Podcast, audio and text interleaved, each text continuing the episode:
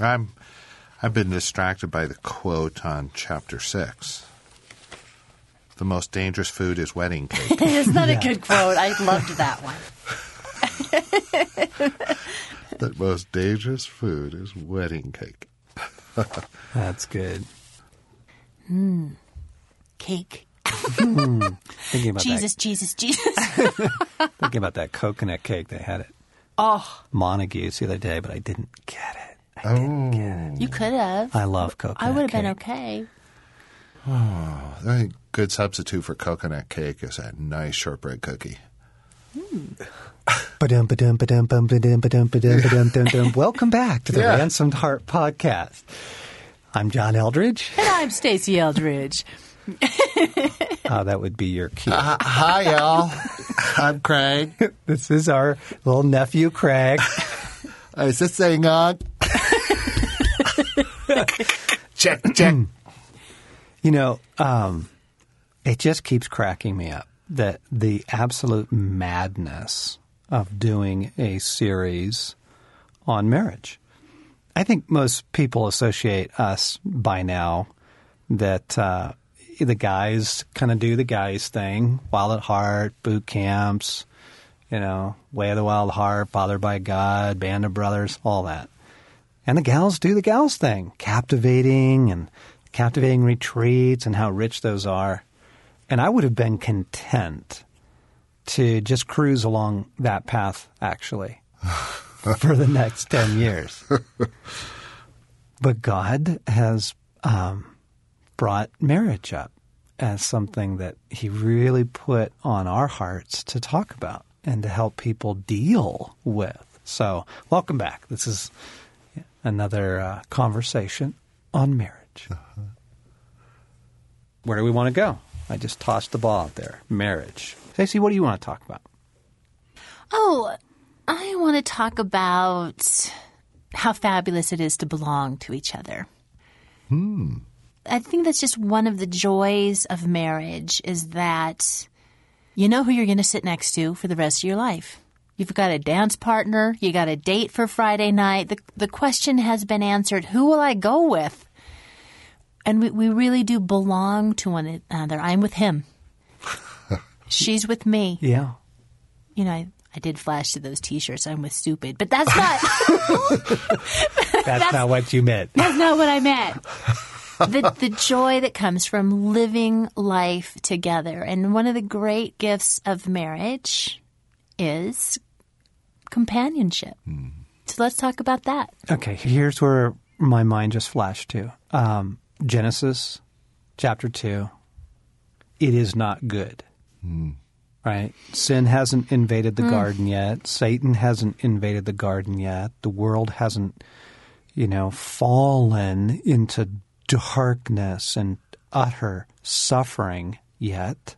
Everything is great. All the animals have been named. Thank you, Craig. And God's in perfect fellowship. They're, Animal they're... crackers run by what? Lions and tigers. Okay, go ahead. Everything's great. Everything is good. And, uh, and then God says, actually, something isn't good. It's not good for man to be alone. And that's where my thoughts, Stacey, went when you were talking about mm. belonging was mm-hmm. like, yeah, whoa. There is this really primal need in the human race to belong, to not be alone, whatever that aloneness looks like. And, and friendship addresses it, family, community, certainly. Yes. The body of Christ addresses mm-hmm. it. I mean, to be members together in the fellowship of Christ, there's nothing like it. But in that story, what God says is, therefore, I'm going to introduce marriage. I want you to belong to one another. I want you to have someone. That's good. It's amazing. So thanks for listening. Yeah. I just went to, um, you know, just one of the, the joys of our marriage is when we play together. Hmm. And, and, you know, quickly I go to, we don't do everything together, but But we do enjoy much together. And that's been a transition over the years. Okay, we've been married for twenty-six years. And probably for the first decade or so, we did play together some, mm-hmm. but we fell into this this pattern that I've I've seen be the sorrow of a lot of marriages, and it was really living separate lives. Mm. I have I have these hobbies, and this is good to mm-hmm. have your own interests, your yes. own hobbies, your own. Of course, you're not going to share everything, but there needs to be an overlap because the goal isn't to be a roommate. Yes, goal is to be a husband and a wife. Oh my gosh, the the separate lives thing. I mean, I have my job, you have yours, right? I get up at a certain time, have breakfast, get breakfast, you leave, I leave. You know, people just go their separate ways. We come back. People don't live their lives together like very much in terms of actual time spent. Mm-hmm. You get home, you're exhausted. Mm-hmm. If you have kids, they totally dominate the scenario. What do they need? Do, you know, soccer, music, church group, yada, yada. And, and the actual time you end up having for one another, you really, it's two people living separate lives under the same roof. Yeah. My pause a few moments ago was simply, I, as you were setting up the story, John, was I, you know, and the two shall be one flesh. And um, I was just struck by um, a companionship that goes beyond just the physical presence or just mm. kind of hanging out or making it last, mm. but a companionship that in some way is, is described as one flesh. That that's where my mind went is, is yeah, more than roommates. I mean, pushing on and mm-hmm. into something mm-hmm. deep and profound, intimate mm-hmm. on multiple levels. Oh, yes. I think I think companionship is the greatest gift of marriage, mm-hmm. actually. I really do. And there's a lot of other gifts, and, and we're going to unpack that. I mean, it's a powerful thing to have a sense of purpose together, and it's a powerful thing to be able to fight together. You know, Stacey was just praying for me the other night, and it was huge to have that. But that's not the day in and the day out. The day in and the day out, the the consistent, I think, I don't know how to describe it, bedrock of marriage is companionship. Even above Eros. Yeah. Mm-hmm. E R O S. Eros. Sexual intimacy. Yeah. I mean, which we need, want. We'll, we'll even talk about that later. Right. But as far mm-hmm. as a priority in mm-hmm. a marriage, right. where you live, I mean, even the word is nice, companionship. I, I was just going to say, say more about companionship. I mean, what are you describing there? You think of, you know, my faithful companion, the mm-hmm. one who is beside you, the one who has your back, the one who you have a deepening friendship with, mm-hmm. who can get you. John knows where I am. I could be in a bus station, if and if we heard each other's laugh, we could spot mm-hmm. each other. Mm-hmm. Don't, just that, that knowing of each other's personalities, likes, dislikes, and, and like you said, Craig, pushing into a deeper friendship, enjoying it, enjoying time together, making choices. Mm-hmm. To pursue the other's heart and what do they love? Mm-hmm. What do they want to do? That's so good. Well, then let choosing to do that.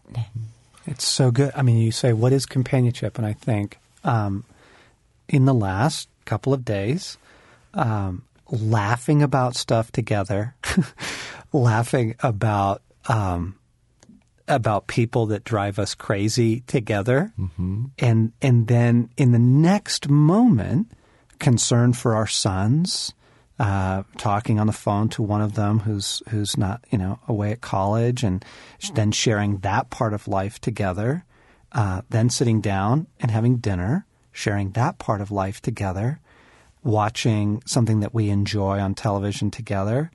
I'm sharing, you know, something from a book I read with Stacey. It's all of that. Mm-hmm. It's the richness of, you know, of the texture of a shared life. Mm-hmm. It's sharing life. Mm-hmm. So I'm thinking most books on marriage talk about intimacy, loving one another. Is companionship those things, John? Are you just does companionship include those things? It feels like that's a new word or an idea to champion in marriage, companionship. I don't know that I've heard people put it that way much. Huh. Oh, you know, your your partner, your they may not be your best friend.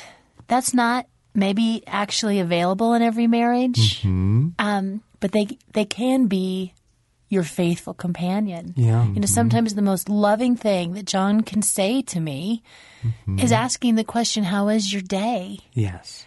And waiting for the answer. Mm-hmm. That whole sense of of there is a person in this world who I matter to, mm-hmm. who my day in and day out's little things, who I can tell the story of getting irritated about the uh-huh. woman in front of me in the grocery line, or or my heart breaking over the woman in mm-hmm. front of me in the grocery. Little things, the little mm-hmm. details, mm-hmm. nuances of life. Mm-hmm.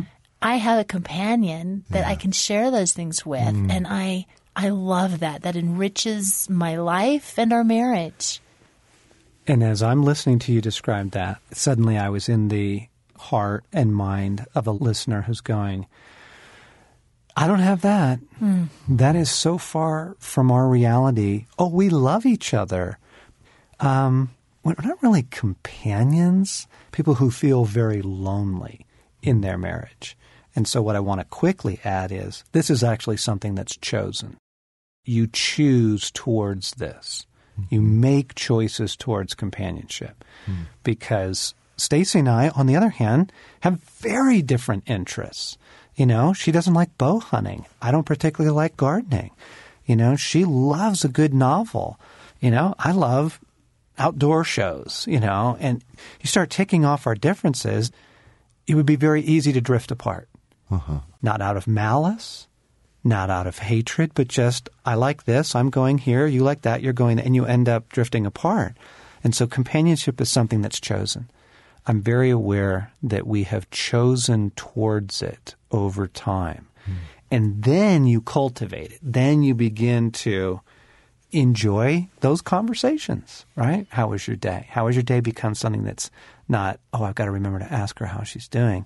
It's so natural. It's absolutely natural to the marriage. But you've cultivated it. You've built towards it. That's so important, John. And I think another important factor is that I can't pin all of my need for companionship onto John.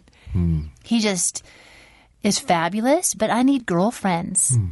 And he needs men friends. There are some things, you know, he doesn't want to go get a pedicure with me. So, no. Or, yeah, and I like going to a movie much more than John does. Uh-huh. Or uh-huh. a good conversation over a cup of coffee. Girlfriends, girl time. I have a lot to say, and I have a lot more words than John actually has the capacity to hear. I'll just actually see this glazed look come over his eyes sometimes, and I go, okay, we're done. Full. Yeah, we're done Ding. There. I just reached full. Please stop talking. La, la, la. Anyway. So that that is just really important, too. And and something that I've grown in in my marriage is to not feel threatened by the fact that John needs male companionship. Mm-hmm. When he goes out camping or backpacking or fly fishing or mm-hmm. hunting or time alone with God, and he comes back a better man. Mm-hmm. And I want that for him. Yes. And yeah, for so, me. So don't be jealous. When your spouse has other interests, don't be jealous when they enjoy hanging out with other people. You know, we're not describing that Christian fantasy of the shining barrier, you know, where it's just the two of us against the world, you know. No, no, no. We're not describing that. But we are describing cultivating a genuine companionship with one another where you share life together. I'm sitting here uh, just amazed at this conversation and um, just pondering the whole thought of companionship. Um, I mean, I, I want to hear more on this just for my own life. And um, you can get more on this getting John and Stacy's book, Love and War, and it'll be released December fifteenth. And, and there's a whole lot of things that uh, are available on this message. And uh, go to love and war dot net, and you can find out more information about the book. Its release date, December fifteenth. And then John and Stacey will be doing a tour in January and February on this topic that um, both you and your friends will want to go to. It ought to be a rich time. So love and war dot net. And thanks for listening.